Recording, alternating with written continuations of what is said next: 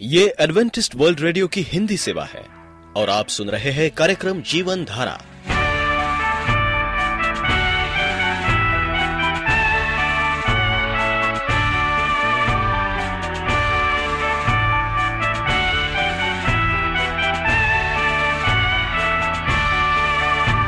कार्यक्रम जीवन धारा सुनने वालों को मैं स्मिता और मैं अमित। हमारा प्यार भरा नमस्कार। एडवेंटिस्ट वर्ल्ड रेडियो की हिंदी सेवा में हम आपका स्वागत करते हैं। श्रोताओं, आइए आज प्रसारित होने वाले कार्यक्रमों की जानकारी दे दें। आज होगी पहले स्वास्थ्य चर्चा, इसके बाद एक गीत होगा और फिर कार्यक्रम के अंत में पवित्र बाइबल का संदेश। तो चलिए, स्वास्थ्य चर्चा सुनने से पहले सुनते हैं ये गीत।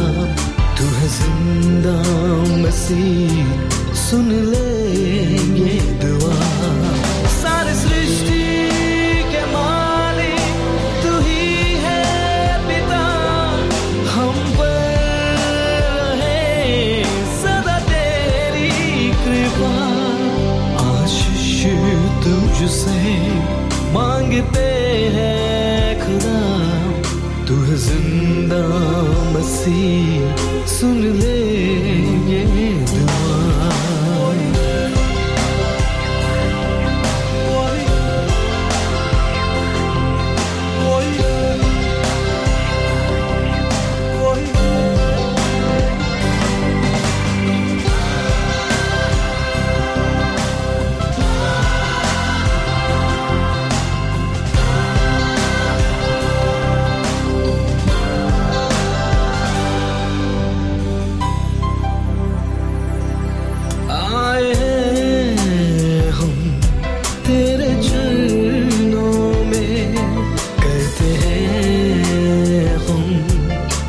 स्तुति महिमा।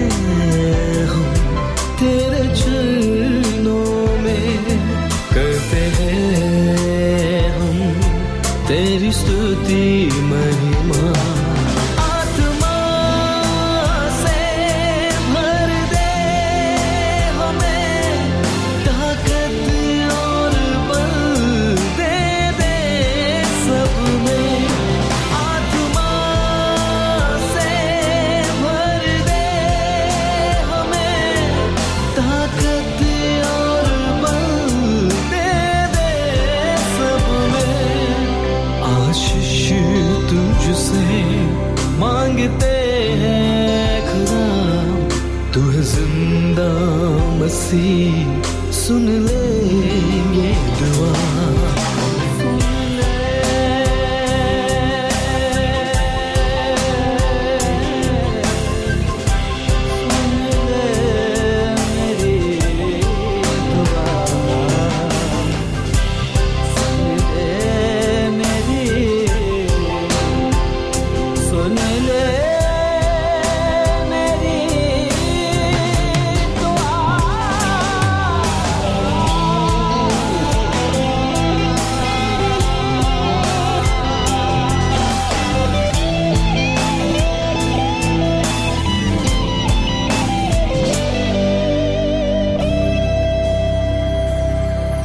जब मैंने सोचा मैंने बलू प्रभु ये ने तब मुझसे ये कहा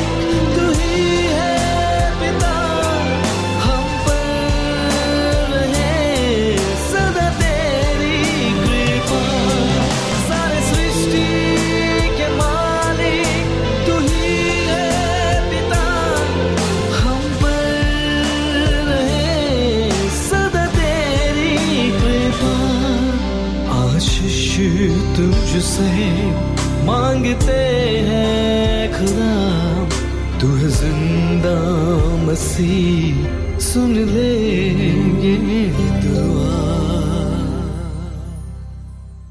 जीप से चखें, सेहत का स्वाद। आमतौर पर जीप का इस्तेमाल लोग टेस्ट का पता लगाने के लिए करते हैं। लेकिन आपको बता दें कि जीभ बीमारियों के मामले में भी अलर्ट करती है। अगर आपको कोई बीमारी है तो जीप तुरंत उसकी जानकारी दे देती है। जब भी आप डॉक्टर के पास जाते हैं तो वह टॉर्च की मदद से आपकी जीप ज़रूर चेक करता है।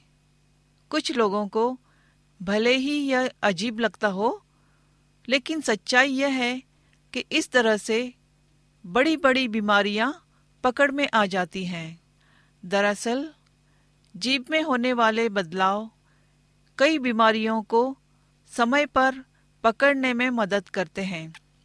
ज़ाहिर है, इस तरह ये बीमारियाँ गंभीर रूप लेने से बच जाती हैं। आइए, जानते हैं जीप से जुड़े कुछ खास बातें। छाले होना। जीप पर छोटे व दर्द करने वाले छाले एक आम समस्या है। इनकी वजह स्ट्रेस, टेंशन और हार्मोन में हो रहे बदलाव हो सकती है। हालाँकि ये किसी खास बीमारी के लक्षण नहीं होते और कुछ ही दिनों में ठीक हो जाते हैं। वहीं कुछ खास तरह के छाले बॉडी में एलर्जी रिएक्शंस वायरस इन्फेक्शन और इम्यून डिसऑर्डर की ओर इशारा करते हैं। अगर जीभ की एक साइड पर दर्द करने वाली ग्रोथ हो रही हो तो इसे फ़ौरन डॉक्टर को दिखाएँ। यह कैंसर का लक्षण हो सकता है।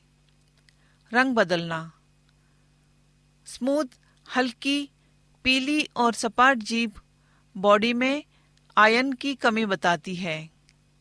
जबकि सपाट लाल जीप डाइट में गड़बड़ी की ओर इशारा करती है। अगर जीप का कलर स्ट्रॉबेरी के कलर का हो गया है तो इसका मतलब है कि आपको स्कारलेट फीवर है। जीप पर सफ़ेद पैचेस फीवर, डिहाइड्रेशन, साइफिलिस या स्मोक करने वालों में ल्यूकोप्लिकिया के लक्षण हो जाते हैं।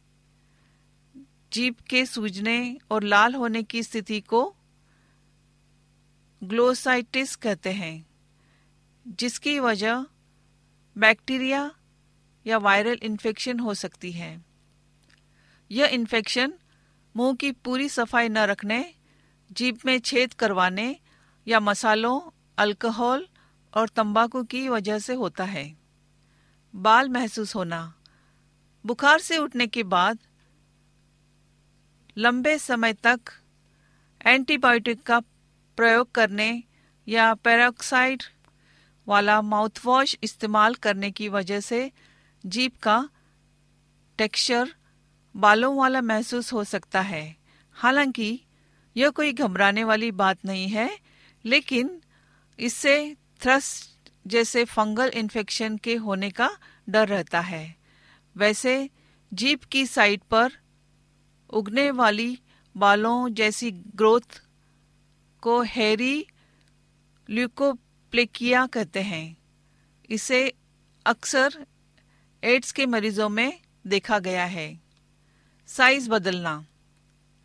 कई बार जीप का साइज़ बढ़ जाता है। इस स्थिति को मेडिकल टर्म्स में मैक्रोग्लोसिया के नाम से जानते हैं। यह थायराइड व हार्मोन से जुड़ी गड़बड़ियों का एक लक्षण है।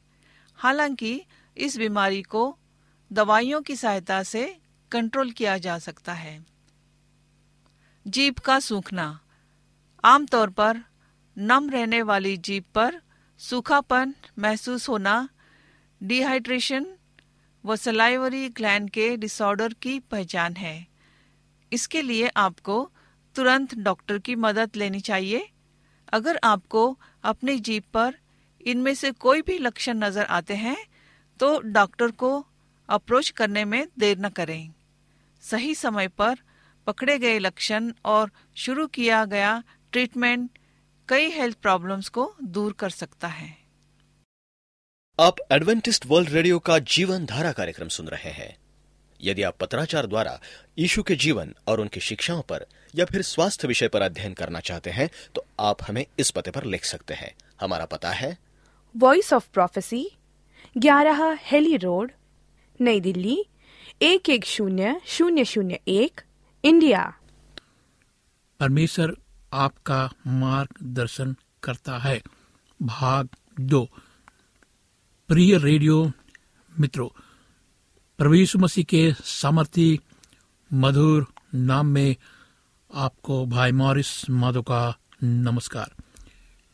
मित्र, परमेश्वर आज जगत में बड़ी छोटी चीज़ों में हमारा मार्गदर्शन करता है। अगर आप विश्वासी हैं तो आप ये मान के चलिए कि परमेश्वर आपका मार्गदर्शन बड़ी बड़ी चीज़ों में भी छोटी छोटी चीज़ों में भी परमेश्वर हमारे जीवन में मार्गदर्शन करता है। कभी कभी हम सोचते हैं अपने जीवन में कि परमेश्वर छोटी छोटी चीज़ों में हमारा मार्गदर्शन नहीं करता। जैसे बाज़ार जाना, स्कूल जाना, कॉलेज में जाना, कोई काम पे जाना छोटी छोटी चीज़ें, कहीं बाज़ार जाना। जब आप जाते हैं तो आप प्रार्थना करें, परमेश्वर से एक दो मिनट खड़े होकर प्रार्थना करें, तभी आप घर से निकले। जब आप प्रार्थना करेंगे, घर से निकलेंगे, परमेश्वर आपकी अगुवाई करेगा। आपकी खरीदारी में, आपके कामों में परमेश्वर आपका मार्गदर्शन करेगा।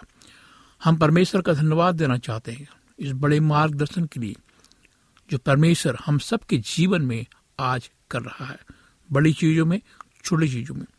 मार्गदर्शन मनुष्य की विश्वव्यापी आवश्यकता है। आज हमारा समाज को ये ज़रूरत है कि परमेश्वर उनका मार्गदर्शन करे।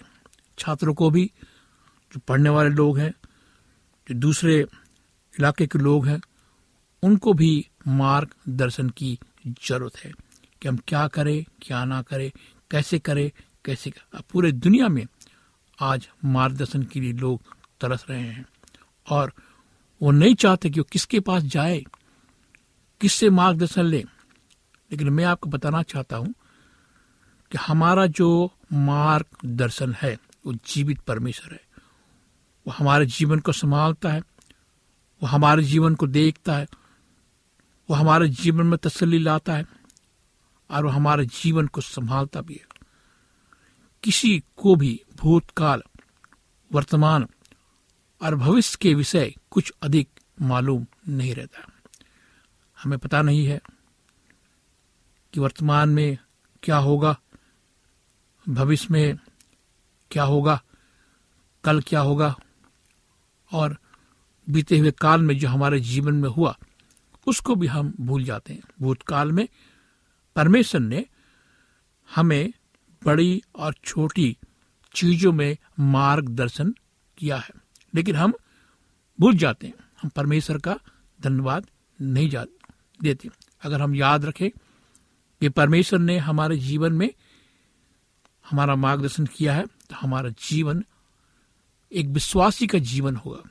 हम परमेश्वर पर विश्वास करेंगे। और बाइबल कहती है कि परमेश्वर पर हम विश्वास अगर करते हैं तो परमेश्वर हमारा मार्गदर्शन करता है। और वे सब लगातार अन्य सभी सलाहकारों से, चाहे वे दूसरे हों या परमेश्वर से स्वतंत्रता पूर्वक सही निर्णय ले सकते हैं।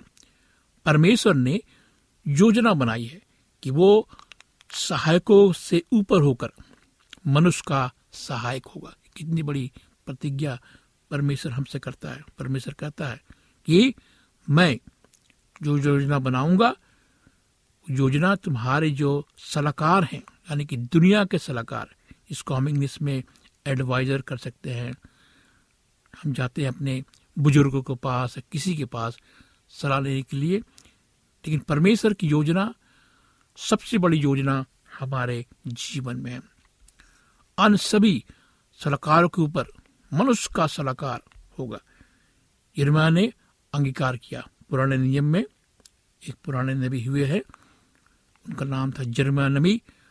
देखें वो क्या कहते जरमा दस तेईस में, आज हम इस प्यारे वचन को पढ़ेंगे और आप जरा ध्यान से इस वचन को सुने कि परमेश्वर आज इस कार्यक्रम के माध्यम से हम सबको क्या कहना चाहते हैं। लिखा है यह हुआ यानी हे परमेश्वर, मैं जान गया हूँ कि मनुष्य का मार्ग उसके वश में नहीं है।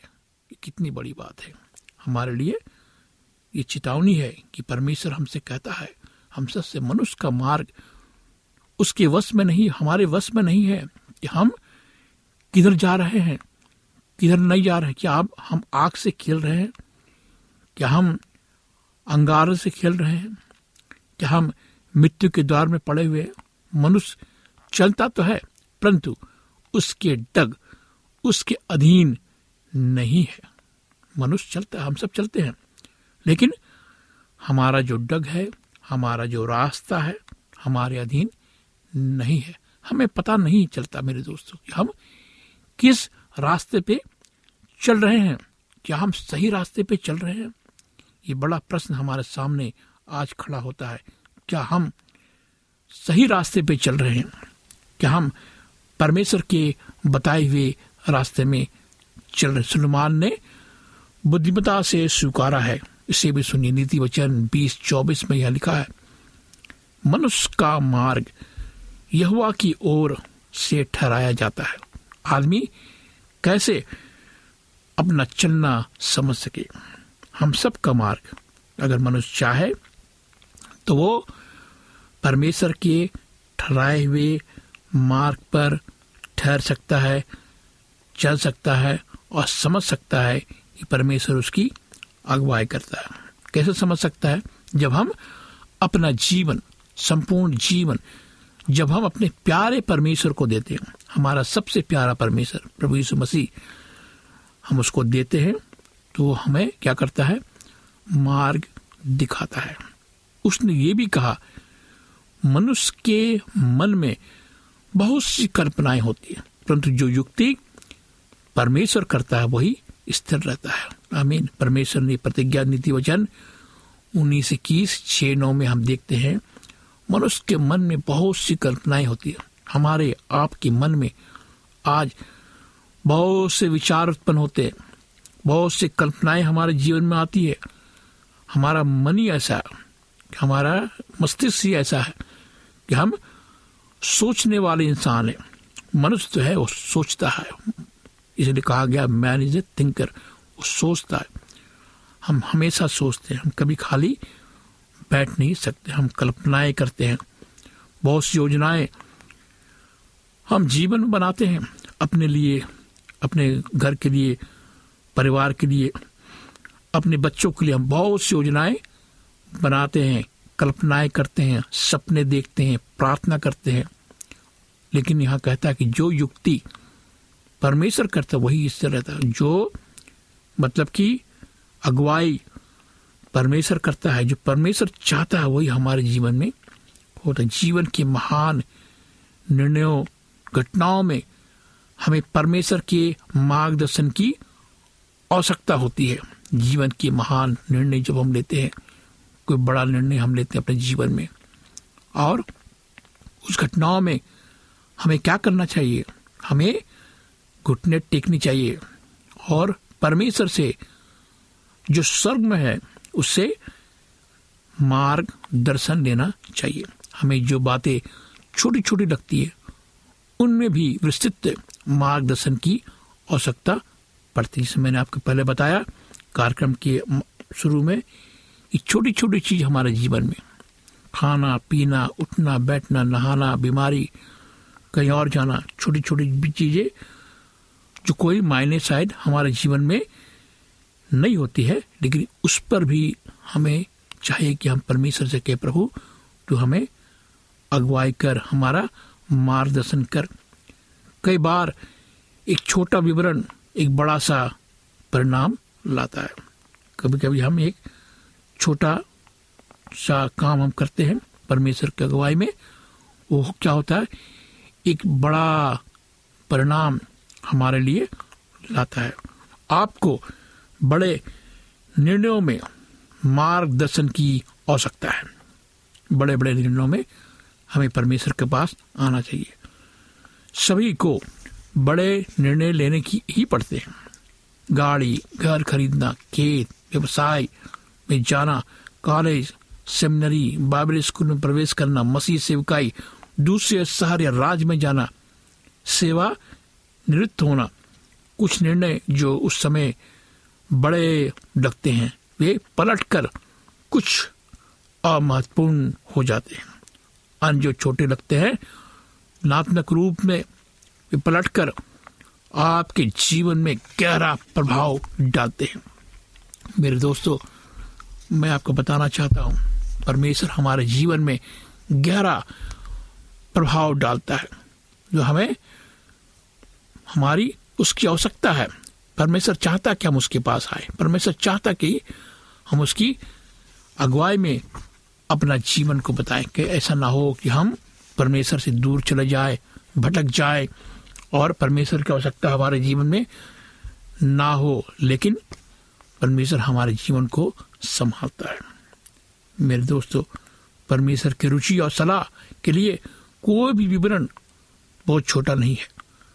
जो आपके लिए महत्वपूर्ण नहीं है, वो परमेश्वर के लिए नगन है। अत्यधिक साधारण क्रिया दूर तक पहुँच बनाकर एक अनंत परिणाम दे सकते याकूब ने यूसुफ को अपने भाइयों का हाल चाल जानने के लिए भेजा, भेज दिया, परंतु उसका जाना, उसे गुलाम बनाकर पीछे जाने, मिस्र का प्रधानमंत्री बनने इसराइलियों के मिस्र देश में अस्थायी निवास जीवन रहने का कारण बना। परमेश्वर ने साउल को इसराइल का पहला राजा बनाया, जो तो उसकी नियुक्ति में अत्यधिक दिलचस्पी थी।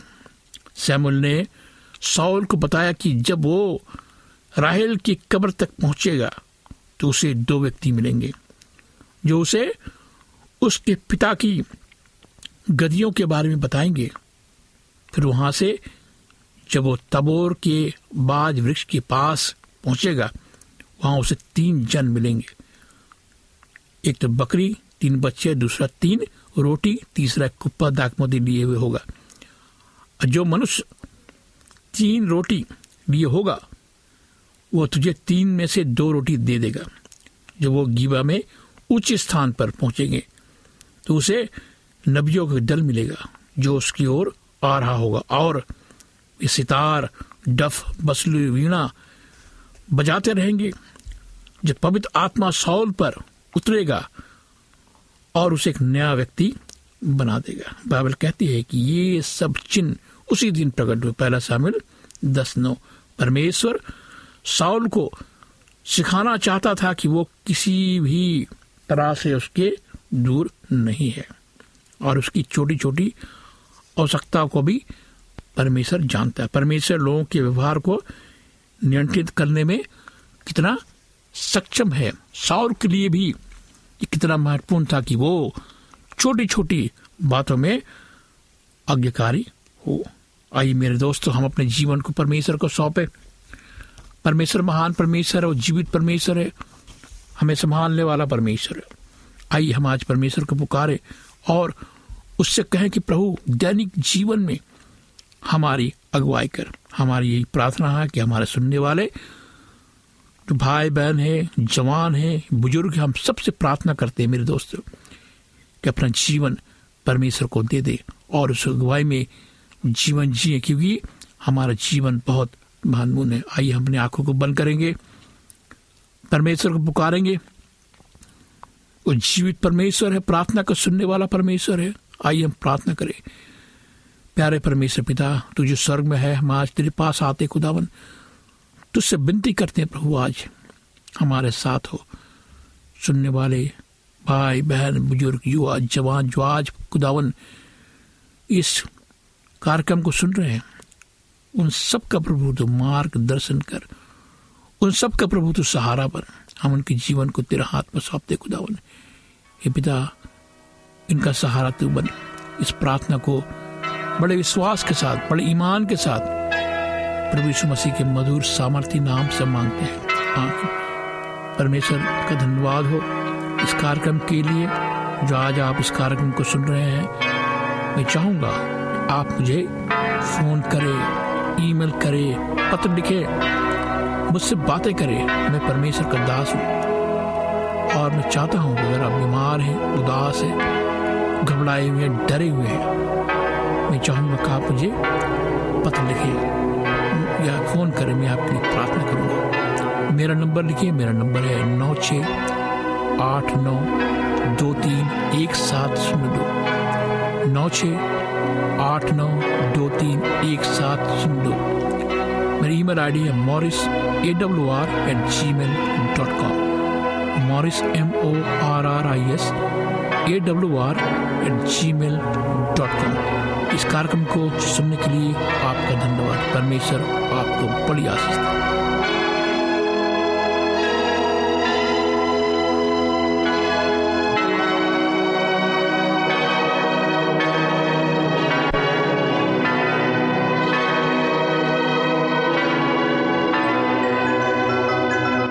यदि आपका कोई प्रश्न या सुझाव हो तो हमें अवश्य लिखिए। हमें आपके पत्रों का इंतज़ार रहेगा। हमारा पता है। कार्यक्रम Jeevan Dhara Adventist World Radio post box सत्रह पुणे चार एक एक शून्य शून्य एक महाराष्ट्र इंडिया। पता एक बार फिर नोट कर ले। कार्यक्रम Jeevan Dhara Adventist World Radio post box सत्रह पुणे चार एक एक शून्य शून्य एक महाराष्ट्र इंडिया। और अब हमारा समय यहीं पर समाप्त होता है। इसी समय इसी मीटर बैंड पर आपसे फिर भेंट होगी। तब तक के लिए मैं स्मिता और मैं अमित हमें आज्ञा दीजिए। प्रभु आपको आशीष दे।